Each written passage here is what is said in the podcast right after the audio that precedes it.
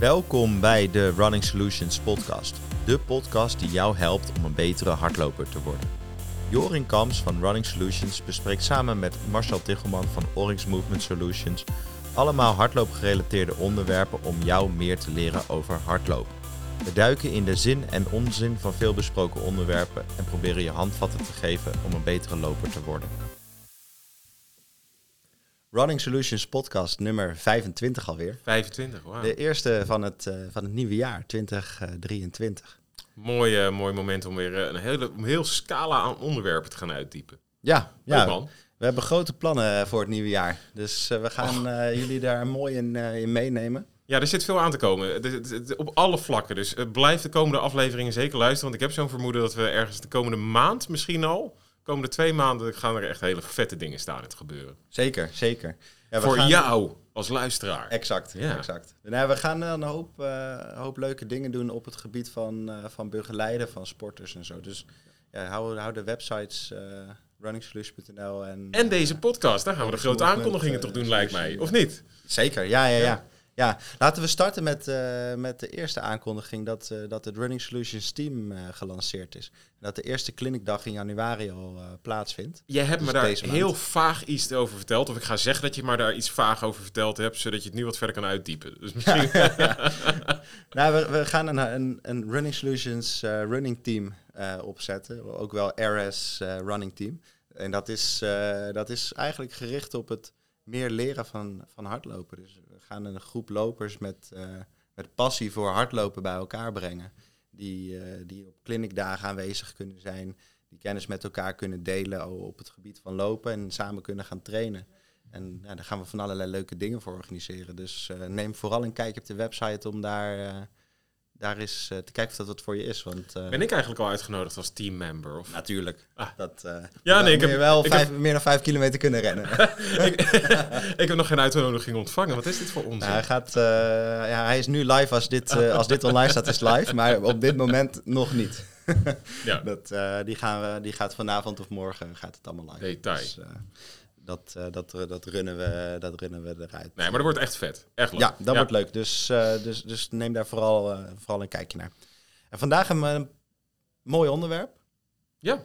We gaan het namelijk hebben over alternatief trainen of aanvullend trainen op, op hardlopen. Ja. En dat is eigenlijk een beetje in lijn met de podcast over fietsen en hardlopen of hardlopen na fietsen. Uh, nou ja, er zitten dus zeker elementjes denk ik in die daar uh, nuttig in zullen zijn. Maar misschien is het, het allerbelangrijkste om even terug te gaan naar uh, misschien wel het Athletic Skill Model. Ken je dat? Heb je er ooit zeker, ja, ja. Maar doe je verhaal. Dat, nou ja, het, het, Athletic Skill Model, volgens mij is dat, is dat ook een boekje dat is geschreven voor een sportopleiding, als ik me niet vergis. Mm -hmm. en daarin, nou, daar staan dingen in waarvan je nou ja, tegen, er zijn dingen in die misschien wat achterhaald zijn, maar een heel belangrijke boodschap daarin is, is dat op het moment dat wij gaan bewegen, als kind zijn, ja. hè, we leren bewegen, dat het goed is om zo divers mogelijk uh, een divers mogelijk palet aan activiteiten te ontplooien.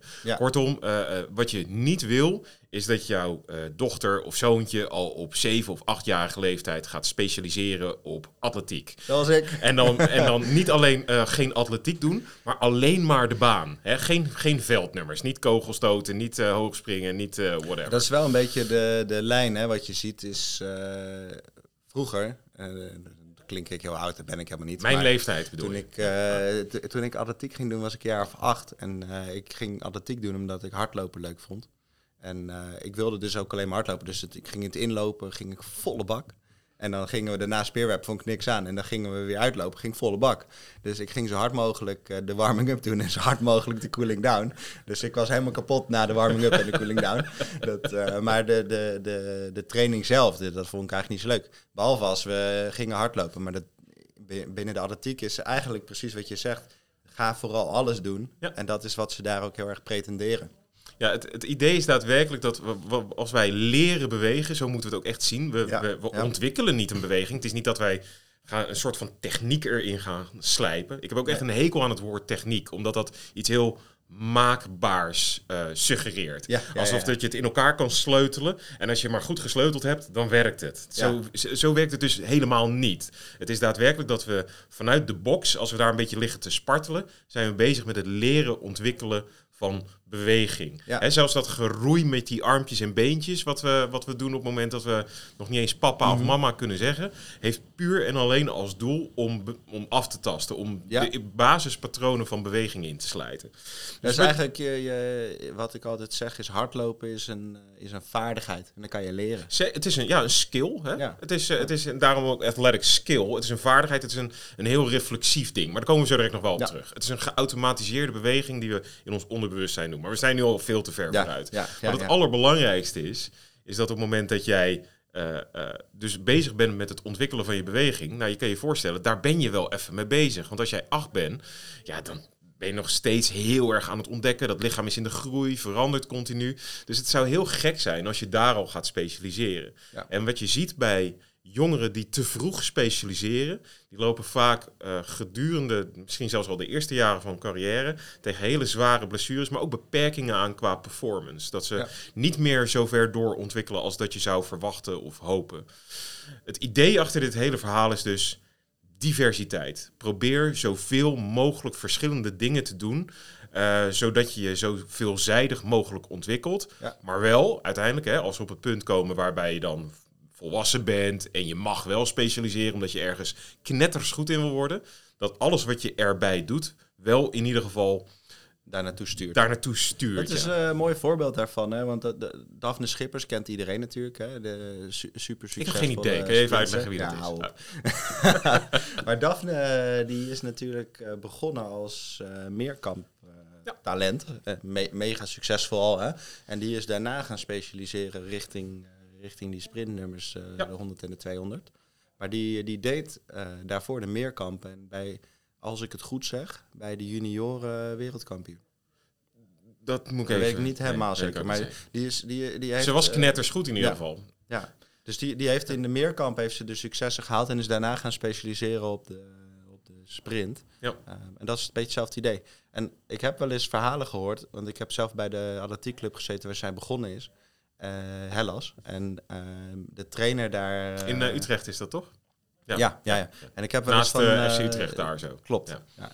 Ik heb wel eens van die van mensen die daar, eh, die daar eh, in de, bij de club zitten, die wel eens verteld hebben van dat, dat zij als eh, ja, jong kind of, of beginnende atleet helemaal niet zo eh, eruit sprong. En dat is wel grappig, want je ziet dus die, die, brede, die brede ontwikkeling, dan, dan valt het mega talent dus niet per se direct op. En dat, dat groeit langzaam naar die specialisatie toe. Ja. En dan ja, wereldkampioen eh, 100 en 200 meter en eh, Olympische medailles en de hele, hele bende. Dus volgens mij eh rete succesvol. Zeker, en daarmee ook echt een schoolvoorbeeld van hoe het eh, in feite zou moeten. En ik, zijn- ik heb zelf eh, ben ik ga, ik liep al de eerste 10 kilometer wedstrijd toen ik eh, acht jaar was. Dus even precies tegenovergestelde Ja. van wat we nu vertellen. En het is toch aardig gelukt, maar ik ben nooit doorgebroken naar, naar echt goed. Nee, Dat, eh, dus, ligt het daar aan? Ja, het ligt in... zijn multifactoreel natuurlijk, maar het is Ja, uiteraard, je had mij niet als trainer. Dat, ja. dat maakt een enorm verschil. Maar ik denk, ik denk oprecht dat, dat, dat... Ik vond dat leuk, dus dat, dat, maakte, eh, dat maakte ook dat ik, er, dat ik er steeds wel beter in werd.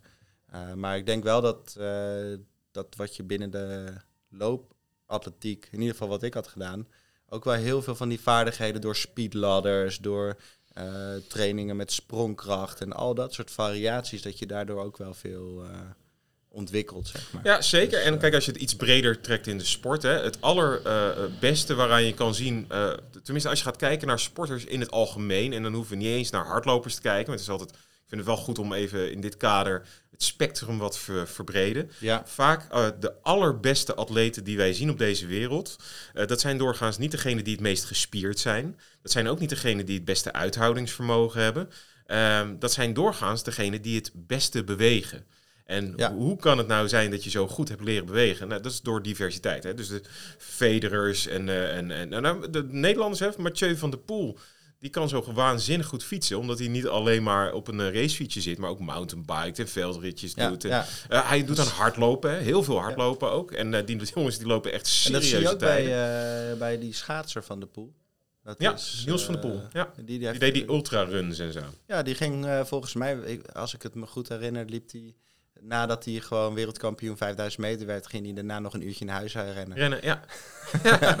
dat, is wel cool. Ja, maar uit- eh, uiteindelijk is het heel simpel. Hoe meer je beweegt, hoe, eh, nou ja, hoe beter je wordt in het vinden van oplossingen om een taak goed te kunnen uitvoeren. En als het in Ja. het geval van lopen hebben, is de taak is dan lopen. mhm. En hoe meer wendbaar je daarin bent op het moment dat je in de problemen komt, hoe, nou ja, hoe beter je daar ook mee wegkomt. En nou, er zitten nog wat andere dingen aan ook. Daar gaan we nu even niet op in, anders zou het veel te complex worden voor een. Maar we- we- eigenlijk is de, is de strekking, en dat is waar we naartoe willen sturen, is dat eh, meer dan alleen maar hardlopen doen, dat dat een, een ontzettend aan te bevelen ding is. Dat het eh, heel veel meerwaarde kan bieden Ja. voor het hardlopen. Nou ja, jij bent het eh, glas is half vol type. Ik ben het glas is half leeg type. Dus ik zou eerder zeggen, op het moment dat je alleen maar gaat hardlopen, dan ben je zelf eigenlijk de problemen in aan het werken. Omdat de kans enorm groot is dat je bepaalde elementen van je lichaam aan het eh, verzwakken bent. En op een zeker moment zal je een bepaalde drempel passeren waarbij dat tegen je gaat werken. Ja. Dus het is, eh, maar goed, laten we voor jou positieve aanpak gaan. Dat is misschien veel leuker voor. Het is een nieuw jaar, laten we het positief aanpakken. Nou, ik denk wel dat, het, dat, het, eh, dat we het gewoon moeten zien als een aanvulling op en niet zozeer een Nee. vervanging van. Ehm, je, ik, maar dat- je kan wel. La- la- laten, we, laten we kijken van hoe kun je dit dan toepassen. Want dat, dat, dat is denk ik relevant. Je hebt, eh, je, hebt je hardlooptrainingen. Dat, dat varieert per luisteraar, denk ik. Maar dat zal tussen de, de twee keer per week, eh, één of twee keer per week hardlopen, tot, eh, tot misschien wel 10, 15 keer per week hardlopen zijn. Ehm, dus dus ja, eigenlijk de hele scala aan hardlopers is daarbij beschikbaar. Hoe passen we dat nou in de, in de regel toe? Dus laten we gewoon de gemiddelde hardloper pakken die, die tussen de drie en de zes keer per week eh, loopt. Ja, dan ga je training vervangen of zo. Dus dat is de vraag. Of moet je het aanvullen op een training? Of laten we daar wat, wat richting in geven. Van hoe, eh, hoe werkt dat? Ja, ik denk dat er een paar voorbeelden zijn die we hierbij kunnen, eh, eh, erbij kunnen pakken. Ten eerste, volgens mij, in de, voor de mensen die de vorige podcast eh, in het eh, lijstje met eh, Jeroen hier van Tripro niet hebben gehoord. Ja, Ehm, ik meen dat hij ergens daarin zei, en jij zei dat ook, je kan er eens een keer voor kiezen om niet een uur te gaan hardlopen, maar maar, maar 50 minuten, waarbij Ja. je 10 minuutjes besteedt aan hele specifieke oefeningen. Exact. Ja. Ehm, nou ja, wat zou dat voor voordeel kunnen hebben? Nou, ten eerste, je zou daar eventueel wat kracht in oefeningetjes in kunnen doen. Maar hebben we ook eerder besproken, kan je ook een beetje leeg trekken. Als je de verkeerde oefeningen doet, dan kan het ook zo vermoeiend zijn Ja. dat je juist met het hardlopen in de problemen komt.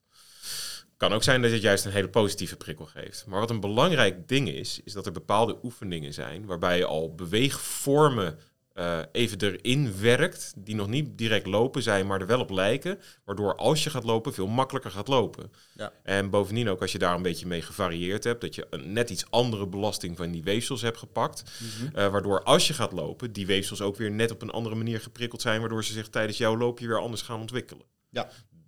Dat is bijvoorbeeld een scenario. Nou, wat, wat, je, wa- wa- wat ik persoonlijk altijd doe is, eh, dat vroeger dan deed ik dat niet. Hè. Als in eh, tien jaar terug of zo, dan ging ik gewoon eh, de deur uit en ging ik hardlopen. Wat denk ik de meeste doen, hè? Ja, en ik deed wel krachttraining en ik deed, dat deed ik allemaal wel, maar eh, toen trainde ik tien keer per week ongeveer. En ik, ik rende gewoon de deur uit, gassen.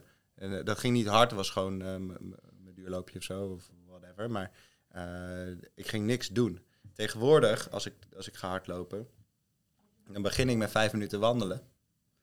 En soms begin ik zelfs thuis al met wat oefeningetjes. Gewoon op de grond, een beetje mobiliteit, een beetje activatie, eh, dingetjes met bandjes en dat soort dingen. En dan ga ik vijf minuten stevig doorwandelen. En dan begin ik met, eh, met hardlopen. Ik dan al wat actiever ben. En als ik echt hard moet gaan trainen, dan doe ik altijd looptechniek of pliometrische sprongkracht dingetjes voordat ik ga eh, beginnen aan de, aan de interval of aan de Ja. fartlek eh, training. Dus gewoon puur voor, aan je training iets toevoegen om, eh, om die training te verbeteren. Dat, ja, ik, eh, ik doe exact hetzelfde. Op het moment dat ik eh, nog thuis ben, dan ga ik met mijn benen vrij ver uit elkaar staan. Eentje achter, eentje vrij ver naar voren. En dan hop ik met mijn voorste voet op, een, op de onderste traptreden. En dan probeer ik zoveel mogelijk druk op mijn voorste been te houden. Dan hop ik er weer vanaf, waarbij ik probeer zo hard mogelijk met mijn voorvoet op de grond te slaan. En wat er dan gebeurt is dat je, wij noemen dat enkel stiffness traint.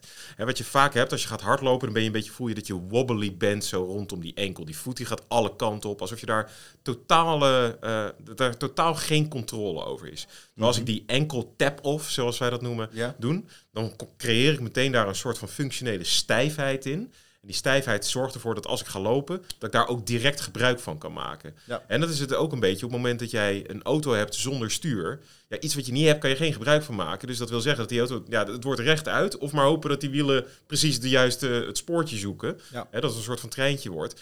Um, op het moment dat ik er zorg dat er een stuur in zit, dan word ik in één keer, nou ja, wordt het bestuurbaarder. Dat is op zich vrij logisch. Dus op het moment dat ik geen stijfheid in mijn, heb in mijn enkels, wat ik ongelooflijk nodig heb, wat iedereen nodig heeft om goed en hard te kunnen hardlopen, is zo'n oefening is een soort van basisstructuur, een basisbeweging, wat nog niet direct op lopen lijkt, maar wat wel een hele goede aanvullende training is om beter te kunnen hardlopen. Ja. En wat je zegt, hè, bijvoorbeeld touwtjes springen, op het moment dat jij een beetje warm bent geworden en je gaat pliometrisch, je gaat touwtjes springen, die spieren doen, die verkorten of verlengen effectief niet zoveel meer. Die blijven gewoon gelijk. En dan ga je proberen alles uit verlenging en verkorting van pezen te halen. Dus je gaat jezelf echt als een elastiekje gedragen. Dat is een hele goede variant, zeker als je benen gaat afwisselen, op ene been, mm andere benen hoppen. Absoluut. Is dat ongelooflijk functioneel, dat als je gaat lopen, dan ben je dus daar al aan gewend. Dan snapt dat lichaam, lichaam al, oké, dit is een heel goed idee. En kan je dus van die specifieke kwaliteit kan je gebruik gaan maken. Als je dat patroon nog niet geactiveerd hebt, is dus zoals het stuur van die auto, kan je er ook geen gebruik van maken. En nou ja, dan, dan, dan duurt het, zoals denk ik de meesten wel hebben, soms kilometers voordat je eindelijk een keer in dat lekkere gevoel terechtkomt. Ja, dat, dat, dat, heeft, uh, dat, is, dat is zeker. Je, je, wij hadden vroeger bij de, bij de atletiek uh, club waar ik dan trainde, is dat de trainer altijd zei: je mag een training nooit afkappen binnen de eerste 10 minuten. Dus uh, behalve als je blessure, blessure hebt natuurlijk, maar als jij gewoon fit bent en je hebt uh, kleine dingetjes, als jij de eerste 10 minuten last hebt, moet je het negeren, doorlopen. Als het weggaat, prima. Ja. En er zijn heel veel trainingen dat ik de deur uit ging en dacht, boah, ik moet mezelf wel echt vooruit slepen vandaag. En binnen 10 minuten is dan gewoon lekker rollen. Ja. En, en dat heb ik wel veel minder nu, uh, nu ik die activatietrainingen stevige wandelen van tevoren doe. Ja, je hebt het minder, je hebt het minder last van dat je, dat, je, dat, je, dat je door die eerste 10 minuten moet slepen, wou je zeggen. Ja, ja. ja dus juist uh, je lichaam activeren, al wat opwarmen. Uh, nou, als je, als je gaat stevig gaat wandelen, dan gaat je cardio ook al wel wat aan. Uh, niet zozeer trainingswijze, er zal niet zo heel veel gebeuren op je conditie, maar wel dat je, ja, je lichaam gaat toch reageren op, op die prikkels. Dus daar gaat betere doorbloeding plaatsvinden, daar gaat die ademhaling wat omhoog. En dat zijn precies de dingen die nodig zijn, zodat je niet meer schrikt als je begint met rennen. Ja. Ja, en een ander is natuurlijk uh, de, een van de, en, en daarom doen we deze podcast ook, hè, om te, te, inzicht te laten krijgen dat als je iets niet hebt, dat je het ook niet kan gebruiken. Ja. En wat er dan gaat gaan gebeuren, dat betekent omdat je toch wil lopen, dat je moet gaan overcompenseren. Ja. En overcompenseren is niks anders dan terugbrengen in evenwicht. Mhm. En als je dat moet doen, dan kost dat energie. Ja. Je kan je dus voorstellen dat als jij iedere stap extra energie moet leveren om te compenseren, dat dat je na een x aantal kilometers of aantal minuten of uren, gaat dat gewoon je nekken. Ja. Terwijl op het moment dat je dus wel ergens gebruik van kan maken, zou je effectief veel langer kunnen lopen. Ja. Dat geeft dus ook aan er zit heel veel focus vaak op het eh, trainen van uithoudingsvermogen. Natuurlijk is dat te gek, want die hart en, en, die longen, dat heb je allemaal nodig. En je voeding is allemaal belangrijk, en slapen, noem het maar op. Maar hoe jij beweegt, dat is in principe je atletisch potentieel. Ja. Dat bepaalt uiteindelijk je performance. Dus om een goed voorbeeld te geven, uh, hamstrings, dat zijn, uh, zoals we het zeggen, de limiterende factor bij het lopen. Hè. Als die het opgeven, dan, nou ja, dan is het klaar. Ja. ja, heb je meteen een performance drop of en blessures mhm. ontstaan dan veel sneller en noem maar op. Ja. Ehm, dus bijvoorbeeld op het moment dat je je hamstrings op kracht gaat trainen, en dat kan in een sportschool, maar dat kan ook zeker thuis, en je activeert ze, met name bijvoorbeeld als je zo'n activatie doet uh, voordat je gaat hardlopen, ja. dan betekent dus, ze staan aan, je kan er gebruik van maken. Dus in één keer in het lopen heb je hamstrings, feestje, dus dat betekent dat je veel langer hard kan lopen. Ja. Dat is ideaal. En om een voorbeeld daarvan te geven, um, je kan het ook even wat, wat kleiner bekijken voor de mensen die wel eens in het krachthonk zitten. Uh, ik train mijn hamstrings echt heel veel. Al was het maar omdat ik mijn atleten daar ook altijd wijs dat ze dat heel veel moeten Kijk, trainen. ik doe het ook. Ja, en dan zelf in de bar gaan zitten met een, eh, met een biertje. Zo, dat type ben ik dan. Nee, nee ik, ik, ik train veel mijn hamstrings op voor mensen die het kennen op Roman chairs en noem maar op. En de grap is, als je dan bijvoorbeeld een deadlift gaat doen. Dus je, je hebt zo'n stang hangend aan je, aan je armen en je zakt een beetje voorover door je knieën heen en je trekt hem omhoog. Dan merk je pas dat als je nooit je hamstrings traint, dat het heel erg werken wordt als die gewichten voor die deadlift zwaarder wordt. Ja. Terwijl ik train mijn hamstrings veel en ik ging van de week toevallig nog een keertje, weer eens een keer dacht ik, nou ik doe weer eens een keer een deadlift, omdat een atleet, atleet had het van mij gevraagd. En het werd een beetje een lolletje. Uh, want ik zei tegen hem van, nou, ik heb al twee jaar geen serieuze deadlift meer gedaan. Maar wel veel mijn hamstrings getraind. Ja. En nou, op een gegeven moment zijn we gestopt. Maar ik, 100 kilo ging nog steeds vijf keer echt easy, fluitend. Gewoon omdat ik hamstrings heb. En die ontzettend goed kan inzetten in die beweging. Maar gewoon veel geoefend. Dus je hebt de, de, dat is terugkomend op die skill of die vaardigheid. Ik heb ze heel veelzijdig getraind door allerlei andere oefeningen te doen. Waardoor ik die ene oefening dan ineens heel goed kan. En zo werkt Ja. het ook bij lopen. Op het moment dat ik dus met dat soort trainingen die hamstrings goed ga activeren. Eh, en daar kunnen we zo direct wel even een eh, voorbeeldje denk ik ook van geven. Dan kan je ze gebruiken in het lopen. Waardoor je gewoon veel efficiënter, veel langer hard kan lopen. Ja. Wat geniaal is. Nou, dat, dat is dus, je, je activeert vaardigheden van bepaalde structuren of bepaalde ketens. Of, Ja. nou, we hebben het wel eerder over gehad, over die bindweefsellagen en de hele bende. Dat dat allemaal samenwerkt. En als je dat activeert in de functie van wat je gaat doen, dan heeft dat meer waarde voor de sport. Ja. Dus de eerste conclusie die we nu kunnen trekken, alternatief trainen of aanvullende training om op hardlopen. Ja, hoe koppel dat bijvoorbeeld aan je hardlooptraining door wat variatie aan toe te voegen aan de voorkant van je training. Ja. Dus maar je kan het natuurlijk ook eh, uitgebreider doen. Hè? Dus op de dagen dat je dan niet aan het lopen bent, dat je dan is echt wat serieus meer die krachtkant gaat zoeken. Ja. Maar ook bijvoorbeeld dat je op die dagen dat je die krachtkant zoekt, is hetgene gaat doen wat je eigenlijk zou willen doen voordat je gaat lopen, maar nooit doet omdat je wel gewoon wil gaan rennen. En dan dat je wat running drills gaat doen, hè? skippen en zo op die Ja. dag. Ja. Eh, dan doe je ze tenminste wel. Ja. Maar dan hoef je dat niet op de dag te doen dat je gewoon lekker zin hebt om te lopen. Ja, precies. Ja, dus dus je, dat, dat is denk ik waar we op door moeten nu, of waar we op door kunnen nu. Dat je, je kan dus van tevoren, voor het lopen, kan je dingen doen. En dan kan je dus ook nog lostrekken van lopen. Ja. En dan, dan heb je, je zegt het net al terecht, kracht is een, is een eh, variatie. Eh, dus je kan puur krachttraining doen. En Dat kan je in hetzelfde principe doortrekken. Dat je, dat je zegt van nou, we gaan het op eh, vaardigheden inzetten. Dus we, Skill.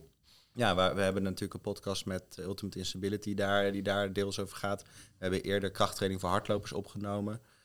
Dat gaat puur over, snappen we hoe we die krachttraining kunnen toepassen in het hardlopen? Of doen we kracht puur geïsoleerd, dat we, dat we kracht kunnen leveren met een spier of een spiergroep, zonder dat we dat kunnen toepassen in hardlopen? Eh, daarvoor denk ik dat we gewoon moeten verwijzen naar die podcast, dat je dat kan terugluisteren. Uh, dus dan, dan snap je hoe je de krachttraining voor de hardloper moet, uh, moet insteken. Maar in de basis is dat wel een hele goede aanvullende training op het hardlopen. En, en dat kan ook heel tijdsefficiënt. Met 20 minuutjes, één of twee keer per week, kan je dat prima, prima doen. Ja. Dat, ik denk dat dat een, een mooie, mooie aanvullende training is op het hardlopen. En als je vier keer per week loopt, ja, Misschien moet je dan drie keer per week gaan lopen en één keer krachttraining doen. Levert je waarschijnlijk uh, meer op dan die vierde training uh, lopen? Ja, over het algemeen kan je dan stellen dat als iemand vier keer traint, dat een van die trainingen rustig korte duurloop is voor uh, aanvulling qua cardio. Ja, dan kan je die prima vervangen door een krachttraining en dan kan je die andere sessies kwalitatief verhogen. Ja, één ding wat wel vaak wordt vergeten of uh, waar, waar misschien niet al te veel bij wordt stilgestaan, is dat als jij harder wil gaan lopen, daar gaat het uiteindelijk vaak om. Hè? Of langer. Of langer. Uh, dat lopen zelf vaak niet eens de beste training is. Dus bijvoorbeeld wat je ziet bij, uh, bij topatleten, als je die sneller wil krijgen, je kan iemand niet, niet makkelijk sneller laten lopen door ze simpelweg harder, of niet harder laten lopen door ze simpelweg die snelheid maar op te voeren. Daar zit een limiet op. Ja. En die limiet zit erop omdat bepaalde weefsels het gewoon niet goed doen. Zoals bijvoorbeeld die hamstrings. Ja, of dus de, de, de vraag niet kunnen uh, aankunnen. Ja. Dus, dus je kan je voorstellen als je een krachttekort uh, hebt uh, in een bilspier of in een hamstring of in een kuit of whatever. En je, je gaat steeds harder lopen. Ja, op een gegeven moment gaat daar een beperking optreden voor die snelheid. Dus dat wil je dan extern wel trainen. Dat train je dan niet alleen maar door te rennen. Ja. Dus, dus dat, dat is absoluut uh, de moeite waard. Um, dus da dat is wel duidelijk, denk ik. Hè? Dat is dus, de krachtkant. Maar, dus, uh, maar daar gaan we verder niet op in. Dat, daar, daar is dus een andere aflevering aan gewijd. Maar en ik heb wel... een vermoeden dat we hier in de nabije toekomst nog wel eens een keer. Ja, dit gaat zeker nog een paar afleveringen over zijn. En dan hebben we ook wel vet nieuws daarover, denk ik. Absoluut. Oh, nee. Absoluut. Mogen we nog niet zeggen. En een, een ander ding waar we dan op, op door zouden kunnen pakken is... wat zouden dan alternatieve uh, trainingen zijn? Want we hebben dus aanvullende training. En dat is dus dat is loopspecifieke krachttraining. Dat is loopdrills. Dat, dat zijn warming-up dingetjes die je doet voor je gaat hardlopen. Dat is wel duidelijk. Dat is absoluut de moeite waard. En dat kan je integreren. En dat is helemaal niet erg om na 10 minuutjes van je training voor op te offeren of 5 minuutjes. Uh, of het erbij te doen dat je dan een uurtje bezig bent of een uur 10 minuten. Maar dan zou je ook nog kunnen zeggen, er zijn ook andere sporten die je zou kunnen doen als aanvulling op lopen. Nou ja, als je, als je krachtsport ziet als een andere sport, dan is het natuurlijk ook een, een, een, een, een, een, een Ja. niet zozeer een aanvullen, maar een alternatieve training. Ja, maar er zijn Ja. ook andere trainingen. Dus Maar je kan ook echt helemaal naar een iets, iets eh, toestappen, inderdaad, waarbij je vo- volledig andere eh, eh, beweegpatronen gaat, gaat doen. Zoals bijvoorbeeld andere sporten, dan heb je het over roeien of, of fietsen bijvoorbeeld. Ja, Eh, daar, daar valt zeker wel veel te halen. Ik heb eh, zelfs begrepen, ik weet niet in hoeverre dat waar is, maar dat zelfs de, eh, nou ja, de, de absolute snelste man ooit op aarde op de marathon zit tegenwoordig veel op een fiets. ja, ja, je ziet steeds vaker beelden van Elliot Kipchoge op een racefiets Ja. inderdaad. Dat is wel grappig. Kijk, en Maar daar is natuurlijk is, wel een goede reden voor, hè? Nou, je moet je voorstellen dat hardlopen natuurlijk een- is een heel repetitief iets en het is hoogbelastend. En fietsen is idem dito heel repetitief, maar relatief laag belastend. Want er zit geen impact, er zit geen eh, opslaan van energie zoals bij lopen in elasticiteit en zo. Dat is veel minder op de fiets. Ja, je ziet ook dat op het moment dat je gaat fietsen of eh, gaat eh, lopen en je doet een ademgasanalyse. Het is bij fietsen moet je echt veel harder werken om tot dezelfde hartslagen te komen dan bij lopen. Dat wil al zeggen Ja. dat lopen enorm belastend Da- is voor dat het is wel grappig dat je dat zegt, dat is namelijk niet altijd waar. Is dat zo? Ja, dat zou je namelijk wel verwachten. Ik heb gisteren nog... Ik heb dat alleen maar ooit gezien en mensen hebben me dat altijd verteld. Dus Ja. jij gaat hier even een mythe zitten ontkrachten. Nou, dat, het, het is de, dat is de vraag hoe goed je getraind bent in het Ja, onderdeel. Ja. Dus, dus ik heb toevallig gisteren een inspanningstest gedaan. eh, want wij hebben zo'n ademgas hier staan, hè, dus wij kunnen dat allemaal testen. Ehm, met iemand die ging lopen en fietsen vlak achter elkaar. Dan doe je beide testen. Ehm, en, en wat je dus... eh, daar moet je bij meenemen dat hij bij de tweede test natuurlijk wat vermoeidheid heeft van de eerste test. Eh, goed, dat kan je incalculeren. Ehm, die deed eerst een fietstest en die had een hogere VO2 max op de fiets dan lopend. En die had een, eh, een hartslagpunt als fietsend. En dan moeten we bij meenemen dat hij waarschijnlijk maximaal is gegaan op, het, op het lopen. Omdat we eerst fietsten, daarna liepen. Ehm, maar dat geeft wel aan dat hij een heel goed getrainde fietser is.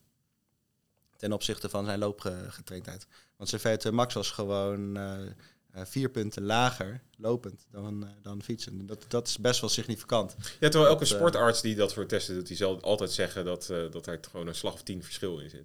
Ja, maar dat is dus de vraag, omdat je- er zijn een aantal dingen die je daarover kan zeggen. Dat is één is dus de getraindheid van de sporter in, de, in, de, in het verschillende onderdelen. Waarom we dus lopers ook niet fietsend moeten testen, om, Nee. omdat het lopers zijn. Ja, ja precies om En, die eh, reden, ja. En, Ja. Een, en een tweede ding is, wij meten bijvoorbeeld mensen op hun eigen racefiets. En eh, die zetten we op het tax, daar kun je er wattage mee instellen, eh, prima. Ehm, wat de meeste sporttesters eh, testers doen met VO2 max testen, is die gaan jou op, een- op zo'n ja. eh, eh, iets van een ergometer of iets in die trant zetten. En dan ga, ga je rechtop zitten fietsen. Ja, dan is jouw longvolume niet vergelijkbaar met wat je op je racefiets doet. Je positie is anders, dus je kracht die je kan leveren met je benen is niet vergelijkbaar. Dus je gaat hele staten krijgen dan wat je daadwerkelijk kan. Dus in, in dit geval van die test gisteren, die meneer die heeft gewoon eh, een heel goed ontwikkelde fietsconditie. Ook voor het lopen hoor, was een prima test. Dus eh, allebei hartstikke goed gedaan. Eh, maar de- dan zie je dus wel dat daar potentie ligt in het lopen, meer dan in het fietsen. Kijk, dat, wat leuk. Dus, maar dat verschilt dus per persoon. Dus maar fietsen, hele goede altijd. Eh, dat is even een detour was dit. Dat, eh, Wel lang is, dat, hè? eh, ja, nee, nee, dat was leuk, was leuk. Dat, Het was heel leerzaam, althans voor mij. dus, maar, maar dat fietsen is natuurlijk. Ik heb wel eens een artikel gelezen over het fietsen dat je. wat, wat, wat, dat, dat was van een sportarts, als ik het go- goed herinner, in de Runners World, way back. Die zei: Je moet nooit langer dan twee uur rennen. Daarna stap je maar op de fiets. En dat dat heb ik altijd onthouden. En dat- dat, dat was onderbouwd in de zin van eh, dat hij zei... ja, het gaat gewoon meer schade op weefsels opleveren... als je veel langer dan twee uur gaat rennen. Voor de meeste mensen is dat niet relevant. Je hoort het trouwens Ehm. ook alle toplopers zeggen, hè, die marathons lopen tot 30 kilometer, 35, dat gaat wel prima. Maar daarna is het echt niet grappig meer. En moeten ze ook meteen, hè, nou, marathon weet iedereen. Moet je Ben- gewoon herstellen. Je bent één, twee weken ben je gewoon, eh, ja, zit je wortel te ben je wel er even eruit, ja. Ja, en wat, wat, dus, eh, wat, dus, eh, wat hij dus zei is van, daarna ga maar lekker fietsen. Want die cardio wil je wel pakken. Want als jij een marathon gaat rennen, dan moet je, ja, ga je er vier uur over doen bijvoorbeeld. Als je vier uur moet hardlopen en je hebt dat niet eh, qua cardio getraind, dan wordt dat wel een zwaar verhaal. Kan natuurlijk, je hebt de marathon revolutie methodiek dat je met 14 kilometer het haalt. Ook eh, prima, dat, er zijn ook mensen die het halen. Ehm, de- Maar dus- dat zijn vaak wel mensen de- die best wel begenadigde bewegers zijn. Nee hoor. Nee, Nee? nee, nee. nee dat heb je allerlei soorten lopers. eh, die ik denk doen. dat echte krabbelaars, eh, zoals ik, is dat niet zomaar voor weggelegd, die methodiek. Nou goed, er, zijn mensen die dat, dat daar prima op halen. Maar dat is e- even een andere insteek. Maar het gaat dus over het alternatief trainen. En dan is fietsen dus als bij het lopen, dat je na het lopen op de fiets stapt. Als aanvulling of andersom. Maar daar hebben we vorige aflevering over gehad dat andersom misschien niet ideaal is. Eh, binnen de triathlon moet je wel, maar voor de lopers zou ik zeggen, doe het Slecht erna. idee. Als Dat, lopen eh, je primaire sport is, is dat geen goed idee. Dan kan je het beter andersom doen. Ja. Of dus erbij. Alleen het nadeel van fietsen is dat het zo ontzettend tijdrovend is. Ja, en toch Dus, valt er, is er om, om, om een paar redenen is er wel echt, valt er wel voor te pleiten om het zo te doen. Want ten eerste is het een van de dingen die we al zo vaak hebben besproken. Op het moment dat jij heel matig beweegt en je voert die matige beweging, hè, ik, ik chargeer het even, maar dat je relatief matig beweegt en als je dat heel vaak doet, dan is de kans op ellende vrij groot. Dat je een keer een Mhm. blessure oploopt en bovendien... ehm, het, het wordt meer werken, het wordt heel zwaar, het wordt Ja. moeizaam, progressie wordt lastig. Wat je eigenlijk wil, is altijd zo snel mogelijk lopen.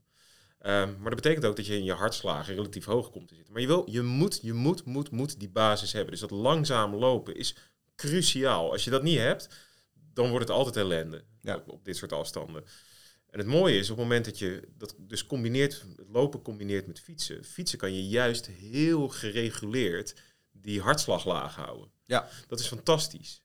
Ehm, Wat je, wat ik, dat, dat is wel een hele goeie. Want eh, we- ik heb toevallig eh, gisteren veel inspanningen gedaan. Gisteren heb ik er zes gedaan of zo. Dus er was een andere test waar iemand eh, zijn hartslagzones kwamen daaruit.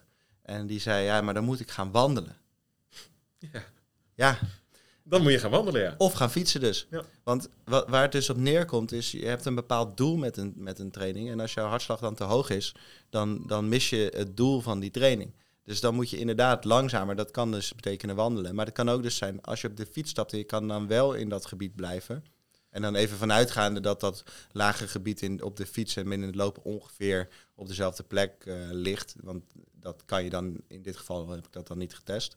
Eh, maar laag in die hartslag, dan kan je wel heel gauw dat, dat gebied vergroten, waardoor je dus harder kan lopen op, de, op dezelfde hartslag. Ja, en we, we hebben het hier in een vorige podcast ook ergens een keer over gehad. Dat als Net je van traint, langzaam lopen. je hebt, ja, je hebt, je hebt een wit en een zwart eh, zone waar je in wil trainen. Zwart is even heel hoog in je hartslag en wit is echt ultra laag. En daar, Ja. de, de, de, de D1, D2. En daartussen zit een grijs gebied. En dat grijze gebied, daar wil je eigenlijk niet of heel weinig wil je daar ja, zitten. 10% qua- of zo. Precies. Ja.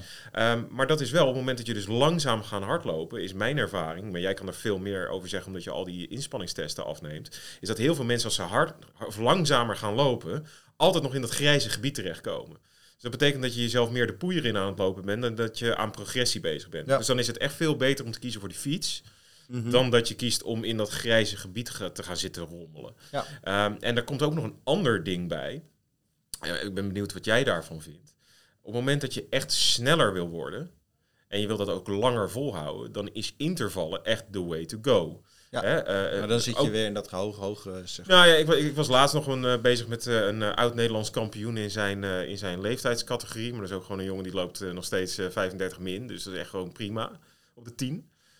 En die, eh, eh, ook, ook daar, daar ligt primair nog de focus op wel het intervallen. En die blokken allemaal langer maken, kleiner Mhm. maken. En uiteindelijk schakel je dat in een wedstrijd een keertje aan elkaar. Terwijl de praktijk is, denk ik, dat de meeste eh, nou ja, recreanten Ja. Mensen die niet professioneel lopen, willen gewoon lekker 5 of 10 kilometer of 20 kilometer aan één stuk kunnen Ja. lopen. Elke week een keer of twee, drie. Ja. En wat je dus het probleem krijgt op het moment dat je veel gaat intervallen, en dit is misschien ook wel als je een beginner bent, tenminste vind ik een, eh, een- echt een aanrader, is dat op het moment dat jij te veel gaat intervallen om überhaupt te komen tot aaneengesloten lopen, eh, dat is ook niet goed voor je. Er is de, Ja, dan, dan zie je ook dat het herstel lang duurt hè, Precies. sessie. Dus dan, dan, Dan gaat moet je slapen. weer alternatief trainen. En dan gaat slapen gaat heel erg moeilijk eh, worden ook vaak.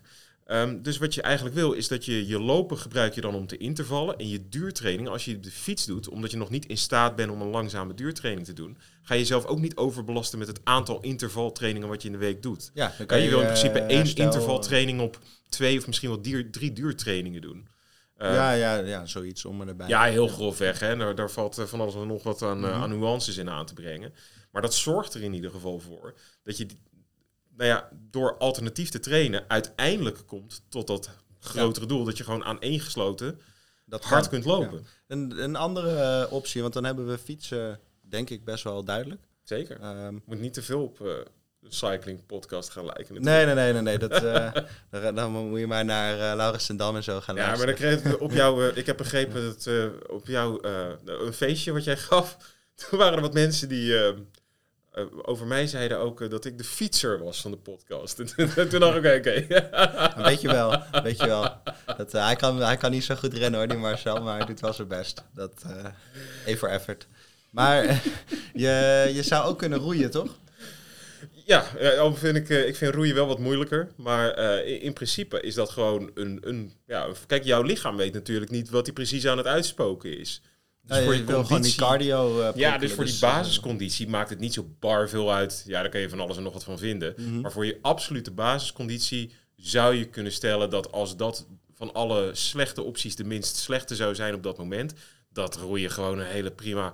Eigenlijk is, kan, je, kan je allerlei andere dingen waarbij je cardio wordt, eh, wordt gestimuleerd, kan je best doen. Ja. Eh, hoe specifieker, hoe beter natuurlijk. Dus fietsen ligt veel dichter bij duurconditie dan bijvoorbeeld crossfit. Zeker. Ehm, ja. Maar daar, crossfit is natuurlijk ook wel prima een optie om, eh, om te doen. Kijk, de, de vraag is natuurlijk, wordt er, wo- wordt het, worden de, de oefeningen, de dingen die je doet ook daadwerkelijk netjes uitgevoerd? Word je niet enorm in de overload gezet, wat we vaak horen? Ja, dat is het Mensen grote probleem natuurlijk bij CrossFit. Hè. Daar ligt het doel toch vaak bij heel veel en heel zwaar. Hè. De er- er M-raps en er zo. Zijn, er zijn ook wel, eh, wel daadwerkelijk lopers die, die crossfitten ernaast doen. En die lopen bijvoorbeeld eh, twee keer in de week en die doen één of twee keer crossfit. Ja. En die, die voelen dan zich wel echt wel krachtiger en Ja. sterker worden. Dus, dus in die zin is dat ook een prima alternatief. Ja, maar de praktijk leert toch. Ik heb te veel mensen nu die ik zelf begeleid heb of geholpen heb de afgelopen jaren. Die zichzelf de nesten in hebben gewerkt met CrossFit. Die dachten dat het inderdaad een goed alternatief was. En inderdaad, dat is een goed alternatief. Ik ben helemaal niet tegen het M-rap, hè, het as many reps as possible Ja, ja. principe. Maar op het moment dat het gaat zijn eh, as many reps as possible, waarbij je eh, zoveel mogelijk eh, 100 kilo moet snatchen. Ja, dan, is dat mis- eh, misschien niet echt een heel goede... Maar de, de gemiddelde eh, amateur... Ja, en toch Eh. ligt de intentie er vaak wel. Maar nogmaals, het is niet dat ik er nu de hele CrossFit community op mijn dak wil hebben of zo. Eh, maar het is wel zo dat je wel altijd goed moet blijven nadenken over wat je eigenlijk allemaal feitelijk aan het uitspoken bent. En of dat het een positieve bijdrage Ja. levert aan het uiteindelijke doel. En als dat hardlopen is, dan moet je dat niet in de weg gaan zitten met eh, mega zware, explosieve, eh dubbelbenige squats of zo. Dan zijn er andere dingen waar je je tijd aan kan Absoluut. besteden. Ja, ja, die maar de- vele malen nuttiger Er zijn. zijn best wel een hoop mensen die denk ik daar die combinatie doen en die dat, die dat goed ervaren. Ik denk dat dat, dat dan ook eh, meerwaarde kan hebben. Maar Ja. waar, je, waar je voor moet waken is dat je jezelf de vernieling in helpt door veel te zwaar of veel te veel Ja. of langer door te gaan eh, dan dat je het technisch goed kan volhouden. Dat soort, dat soort valkuilen. Maar dat is, dat is niet anders dan in een andere sport.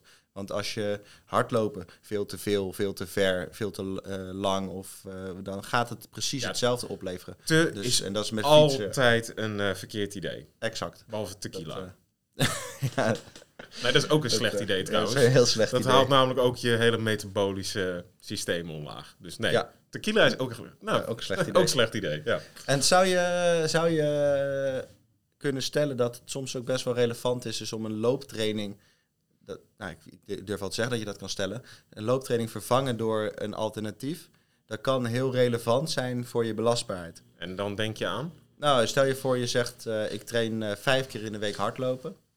Maak er maar vier keer van en ga die ene keer fietsen. Ja. Of uh, die krachttraining doen. Waardoor je je belastbaarheid vergroot. Hè? Want dat is, een, dat is een, een, manier waarop je alternatief traint anders belast. Waardoor je dus meer belasting aan kan in zekere zin. En een, een andere reden zou zijn dat je uh, die repetitie van het lopen, dat repetitieve, kan doorbreken ja. met andere manieren van bewegen. Wat een, een hele goede way to go is op het gebied van, uh, van blessurepreventie. Ja, en dan om toch weer een beetje ook het cirkeltje dan rond te maken. uiteindelijk, ik hoorde nog even, nog één keertje dan even terug te verwijzen naar de vorige podcast die je deed met Jeroen. Hij zei daarin, fietsen is een hele monotone beweging urenlang maak je dezelfde beweging. Maar feitelijk, als je lopen op de weg vergelijkt met een trailrun of nog extremer, eens een keertje slalom over een rugbyveld terwijl je wordt aangevallen door anderen. Ja. Terwijl je een try, of tenminste dat je probeert een, een, hoe heet het ook alweer, een, is dat een try die je probeert te maken aan de andere kant geen van het idee, ja, Geen idee. Um, dan is lopen op de weg in een rechte lijn ook een uiterst monotone beweging. Ja, is heel repetitief, heel en veel het is. Het is, uh, uiteindelijk is het zo dat het lichaam is nieuwsgierig naar nieuwe dingen. Als het geen nieuwe prikkels krijgt, en dat kan je zelf ook. Op het moment dat ik naar jou probeer iets uit te leggen en je zegt tegen mij, Marcel, ik ben niet geïnteresseerd, dan ga je niks leren. Nee. Terwijl op het moment dat jij geïnteresseerd bent, je bent nieuwsgierig, dan bestaat er een goede kans dat je iets gaat leren. Waar begonnen we deze podcast mee? Je leert bewegen. Ja. Dus wat je gaat doen op het moment dat je alleen maar aan het lopen bent, dan ga je ook een heleboel dingen afleren.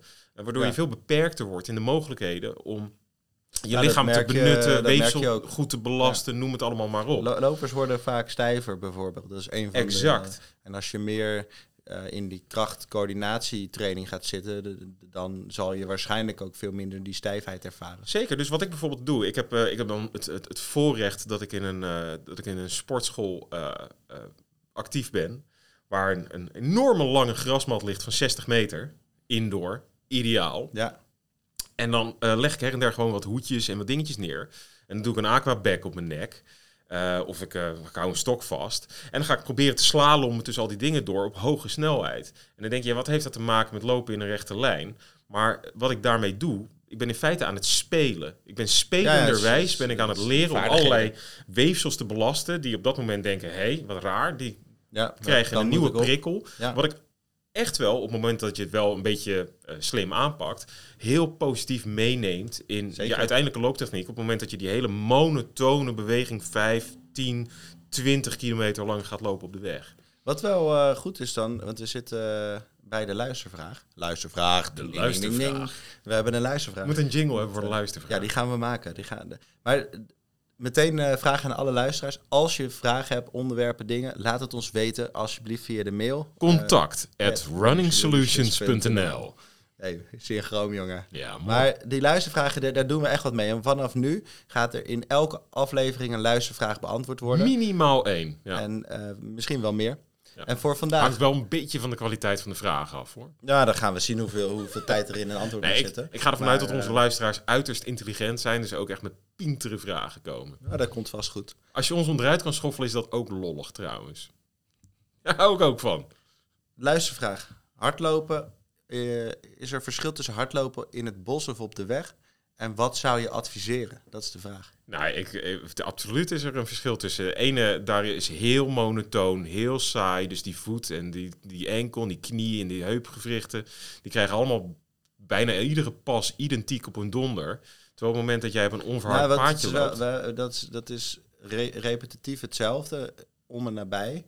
Maar geen enkele stap is hetzelfde. Nee, nee, nee, nee, nee. Maar op het moment dat jij op een onverhard paadje loopt, of je, je stapt eens een keer op een polletje, dan wordt dat zo extreem veel aan, anders, of aangepast, dat je weefsels ook letterlijk op een andere manier worden belast. En wat je bij lopen op de weg toch wel vaak ziet, is dat telkens dezelfde stukjes bot worden Ja. belast, dezelfde pe- de pees wordt telkens op dezelfde manier in dezelfde structuur belast. En op onverhard heb je veel meer variatie. Het is wat minder vlak. Het is de ene Ja, en keer het is omhoog, in, naar in beneden, feite wat ik net probeerde vertelde net met die grasmat. Op het moment dat ik daar zelf een beetje over aan het slalommen ben en ik maak mezelf gek en ik leg, ik leg eens een keer ergens een matje in waarin ik opkom waarin mijn voet moet stabiliseren. Ja. Dan ben ik telkens opnieuw aan het leren hoe ik mijn looppatroon eh, alternatief kan eh, toepassen. En dan leer ik dat ook weer meenemen naar andere vormen. En wat je ziet bij heel veel toplopers, en ik denk dat jij dat alleen maar kan bevestigen, die lopen meer onverhard dan verhard ook om deze reden. Ja, dat, dat, nou, niet om deze reden per se, maar dat is ook omdat, uh, omdat er veel toplopers